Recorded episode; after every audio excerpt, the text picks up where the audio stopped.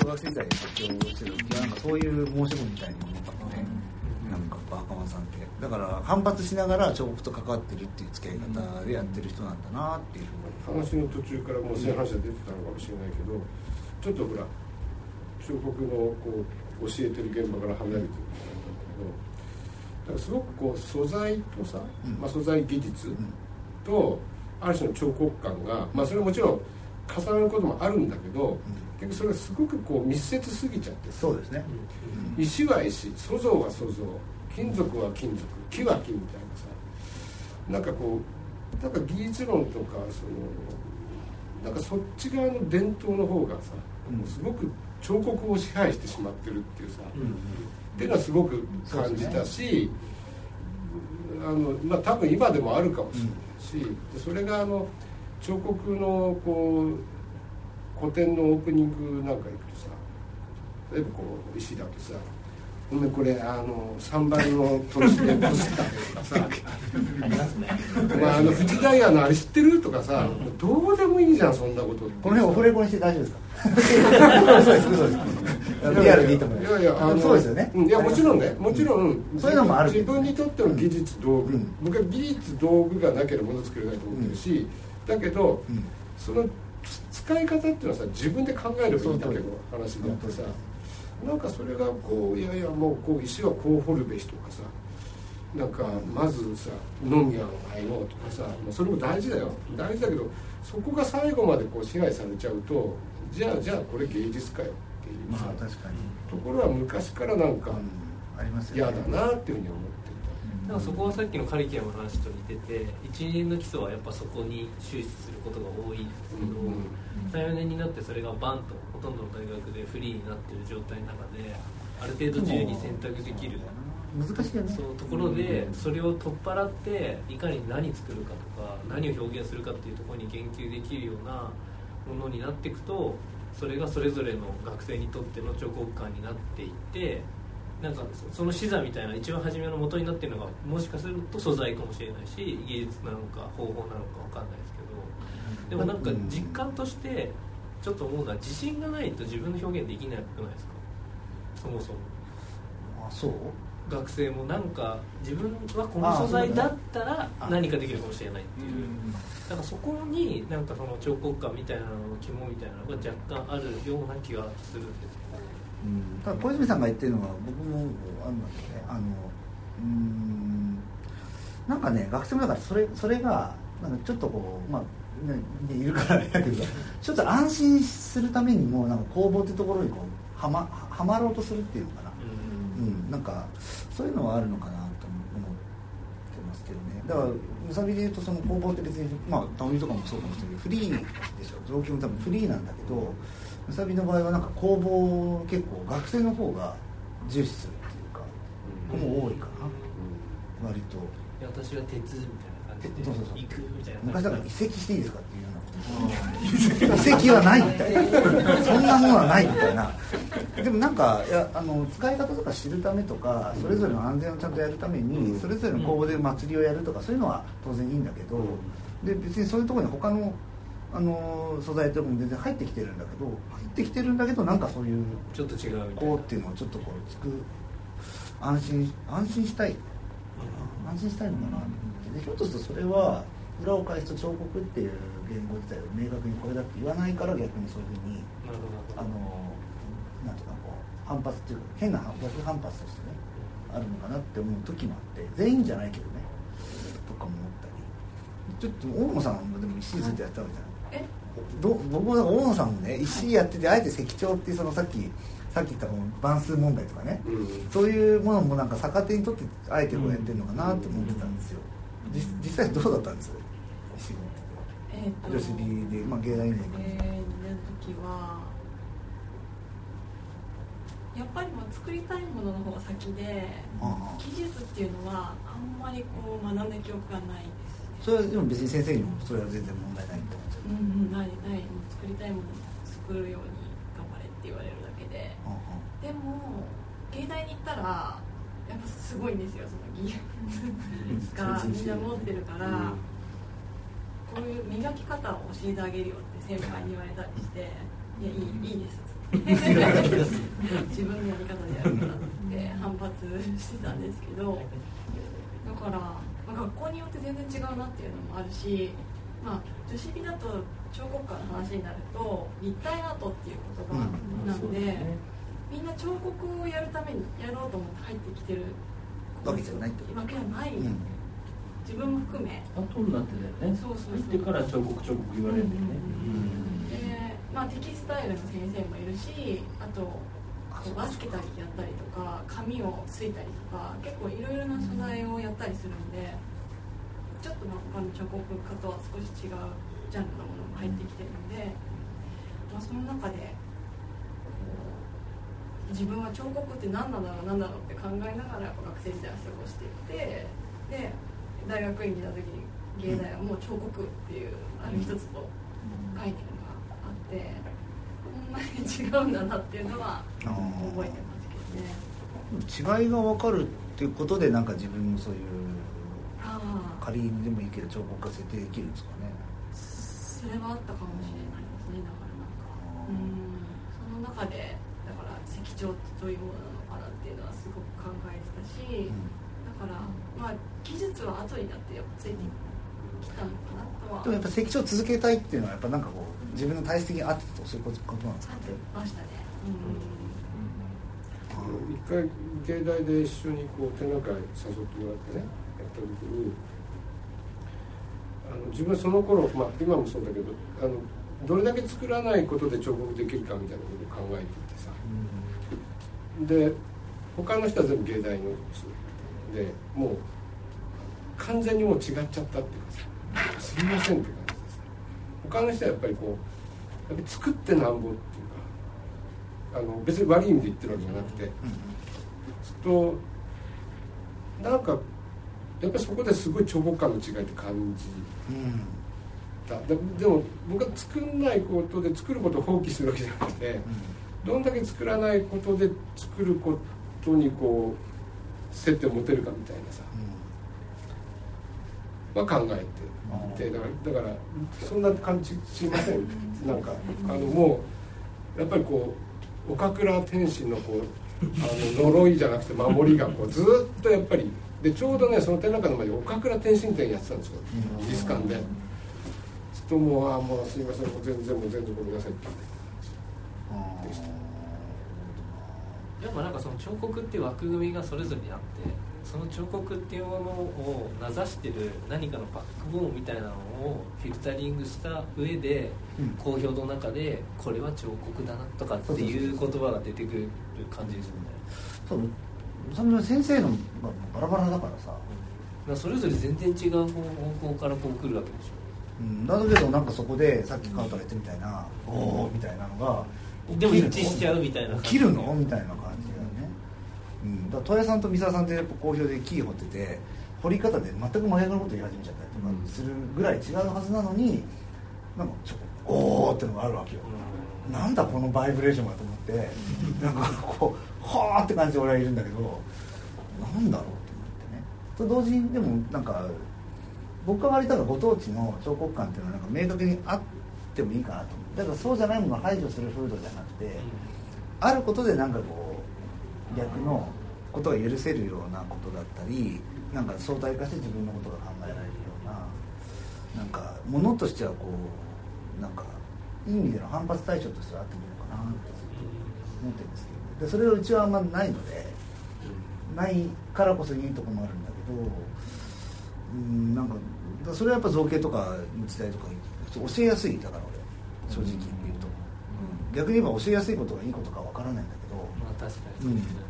ね、結構造形を教えにくいんですよ。うん、いや俺はほらちょっと言ってる、まあ、爆弾発言ちょっと帰帰りますか。まあいいや。あのまあ、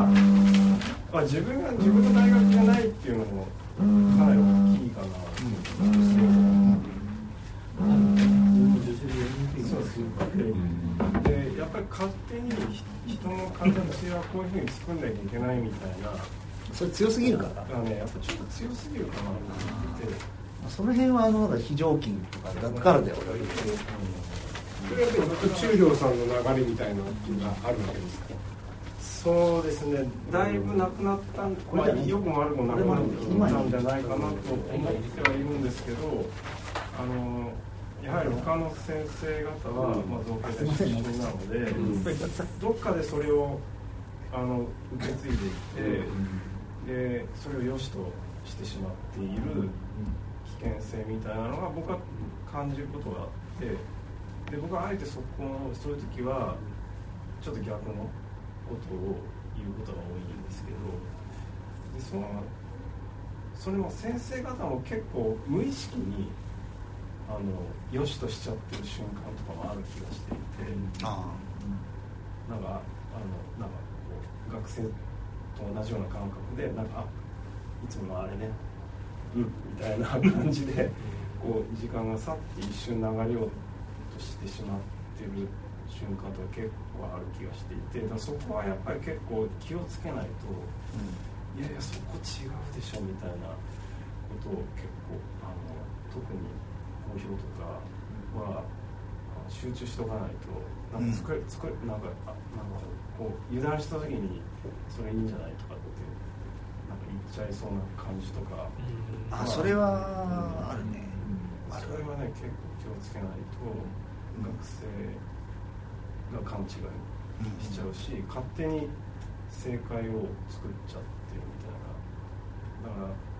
特にまあそそもそもまあ何でもそうだと思うんですけど正解ってなかなかそんなねないわけで。それは割と想像にこだかかこだなんですか限られたところでそれが多いと。そうだからそうそうだとやっぱりちゃんとね、うん。ある意味分かりやすいところだと、うん。佐藤中良さんみたいに作り込まなきゃ、まあ、ある空間としてねちゃんとこう成立してなきゃいけないんだっていうふうに結構思い込んじゃってる学生とかもやっぱいるわけですよ、うん。だからそこはいや別に加担しててもいいんじゃないの？っていうところが意外とこう通じてないしだ先生もだからさっきの無意識にあの成立一見成立しているようなものをなんか気が抜けていいよって言っちゃう瞬間とかが結構その結構危ない瞬間だなっていうのが結構あってでもまあ想像まあ想像はやっぱ分かりやすい気がはしてるんで。よりなんていうんですかそれが例えばむむさみさんとかねたまみさんとかいろいろいろんな作品と対峙しなきゃいけない先生方とかはどどういうふうにその、まあ、情感とかねえっ、とまあその専任と非常勤のなんかや役割というか、まあ、そういうところ結毎日いない人がね俺はだから重要だと思う。構毎日いない人のバリエーションをなるべくこうそれはそうですうん。あの付き合いづらい人が多い。うちうちの伊藤さんの風に言うとなんかこう自分の手に負えないというかなんかこうとてもこう付き合いづらい面倒くさそうな人をなんかなるべく自分の周りに置いといた方がいいな感じかな、一回助手の時になんで私はこんなに付き合いづらかったり面倒な人ばかり身の内に行くんでしょうかってそ言われてそれは私たちのことでしょうかっていうことがあったんだけどでもなんかそれは結構現場にいると当たってるなっていう気がするけどねだ僕は今危ないのはこう付き合いが深い女子が2人たまたまいてくれてるから逆に甘えることが多いからそれはいいのかなとは思うけど非常勤はだからなんか全然違うタイプで違う方がいいと思うんですけど違うタイプなんだけどすんごい大枠でなんか共有できてないとまずいのかなと思っててそのすごい大枠っていうのがどの範囲なのかなっていうのはいつも考え浜美とかの場合はそれこそさっきも言ったように授業がまあ担当の先生みたいな形なんですよ。でその担当の先生がまあ非常勤の先生を呼ぶっていう形なんですよね。だから、えっと、彫刻学科全体のコンセンサスの中の非常勤の先生っていうよりはえっと個人個人のあそういう先生たちが引っ張ってそれはなかなか大変だね。そうなんですそれはすごい。なので、えっと、ちょっとね難しい部分もやっぱり出てきますね、そうなってくるとまああの勇気を振り絞って言うとそれだと結構付き合いやすい人のついつい油断して選びやすいはい。袴田さんは油の時って油なんかでも彫刻はでもこの毎日い。ない。人問題が結構厄介なのは、まあ、版画もそうかなと思ってるんだけど、結構テクネで結構どうしてもまだ工房が、うんあれをどうするかってい。うのはねよくあの海外で勉強した人にも友人にもよく言われるのは工房なんてもんでこうそうい。うふうにするのはおかしい。とかナンセンスだって言われるんだけどとはいえ実際まだ少し意味もあるような気もするし実際現実崩せないじゃない。うんだからそうすると先生そのものもそういうものに対応できる人じゃないと全部が対応できる専任の先生はいないし。みっちゃんのまあどっちもはい 体験してるじゃない体験？体験。あそっかしょ？そうだね。ドイツもうんそういう。そうそうシステムでそうそう。そうそうテクニシャンがいてみたいなのでどうどう？そうだね。あんまり変わらん。いやでもこう先生まあ彫刻家っていうのはあって一応彫刻ああるんですね。うん彫刻学科で入ってくるんですけど、えーとまあ、絵画もあってで基礎課程12年生はこう絵画だったら絵画彫刻だったら彫刻のあの専門的な基礎を実習をしてでそこの後で先生を選ぶ。先生のクラスに入るっていう選択をして。で先生が、まあ、彫刻の先生絵画の先生っているんですけど絵画、まあ、パフォーマンスとかコンセプチュアルの先生もいて。でそこでそれぞれの学生が先生を選んで入るから、まあ、彫刻の私は彫刻の先生入ってましたけど学生自体は絵画思いっきり絵画やってる人もいるしいるし写真とか、えーめちゃくちゃいろんなことをやってる学生がいてのがすごく強くてで先生は週1ぐらいでこうミーティングを開いていてで工房は彫刻の工房があって職人さんが担当の職人さんがいてでこう石膏取りしたい石膏取りしたいとか鋳造したいとかそれぞれの職人さんの時のところに行って「お願いお願いお願い」って何回も頼んだらこうこの日においでっていうので、まあ、そこからこう職人さんとの関係を築いていくっていうのがすごくシンプルで。で別に職人さんと工房で仕事したくない人は別に関係ないから全然関わりはないですけど、まあ、そこで関係性を築いていくと職人さんとの関係性の中でまた新しいことにチャレンジし始められるでその成果を、まあ、どうですか？先生みたいなんで先生もほとんどいないから学生がこう先生を待ち伏せしたりとか、もうもう捕まえていつだったら話聞いてくれますかっていうもういう感じだったと思うんですよ、だから逆に今年入って学生の方で、まあ、あがたま彫刻の学科は、えっと、34年から全員で全員を見るっていうことになったのでこう先生アトリエを回ってくださいってこう先生が学生に会いに行くっていう関係性がになっていて、まあ、先生が集まる日って大体水曜日とかなんですけど水曜日に行くと学生がもう先生疲れしてる。また来たみたいな。それはもうちょっとこう変えたらいいんじゃないかな。どこうそれは多分学生の意識から変えていくようにこう徐々に徐々にこう変えていかなきゃいけないのかなとは思うんですけど、先生疲れはなんか。そうだなんかやりすぎこっちが過剰に反応しすぎなところもあるんですかね。そのせねばならぬ。せねばならぬ仕事だと思ってお互いのこう、まあ、構造とかで作り上げてきたメンタリティとかもあると思うんですけどこうあれだけのすごいいい施設がそ整っていて使い切ってやるみたいな気持ちで本当はやってほしいっていう。ほんもう。だって作らないことって多分卒業したらいくらでもできるし。だったらこう会いたい人に会学科も全部飛び越えて別に彫刻じゃなくてもいいし、私は。その自分なりの彫刻感っていうのがこうフィジカルな面でもこうトライこう4年生とか2とかで、うんなんか感覚が自分の中にも芽生えていたらそれはもうすごいあよかったなって思うというか学生がこうここまで来てほしい。でそこからまたねいくらでも変身できるから、っていうそれだけの体力が芽生えこうの種みたいなものがあったら万歳かなっていうのがあってでそういうのにこう非常勤の人がいろんな立場からこうこの日来てるってなった時にこう捕まえるじゃないけどうんこうしてほしいなって思って。うん。もそうですけまあこうそうだどこうこの時間じゃなきゃ収蔵はできないぞみたいな。うん。午前中の9時に来いみたいな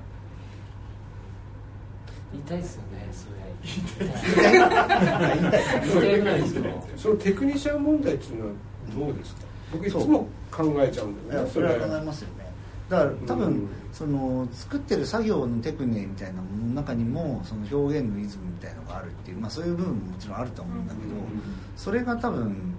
それこそ東京美術学校ができたぐらいからあるんじゃないですかね。でそれが全部こうある種コピペされて基本的には美大にできてるからそれがそもそもの問題でで多分欧米はそうじゃないんでしょ。多分テクニシャンはテクニシャンで、ん。テクニシャンは公表に入ることないわけでしょ。ないですね、うん。でもうん。こうこういう素材が来たんだけどちょっと試してみるみたいな情報提供。で一緒にこんなことやりたいんだけどっていうののこう「うん」とかって一緒に考えてもらったり一緒に作る人なんだよねそうです、うんでもなんていうのかなままあそのテクニシャンの種類にもよあの性質にもよると思いますけど本当にカチコチでこう絶対動かさないっていうテクニシャンの人もいます、こう自これが自分のやり方だからこれが嫌なんだったら自分でやりなさいみたいな。僕のところではやらないでっていうのもすごい気難しい人もいましたそれはやっぱりテクニシャンがいて工房があるっていうことが明示されてるから、まあそういうやり方もありってことでですね。でそれが実際に公表もするような先生だとしたらそれがややこしいことになるんでややこしい分。し、うん。自分には分からないからっていうのと結構割り切っている部分と、でもやっぱこういうの好きだよねみたいな話をこう、ね、お昼一緒に食べたりとかする中で、きこうコミュニケーションしながら先生にこんなこと言われてさみたいなこうだから全然でもそれはその評価とは全く別の関係性というか。うんで私にとってはすごく良かったなと思います。日本でそういう大学ある？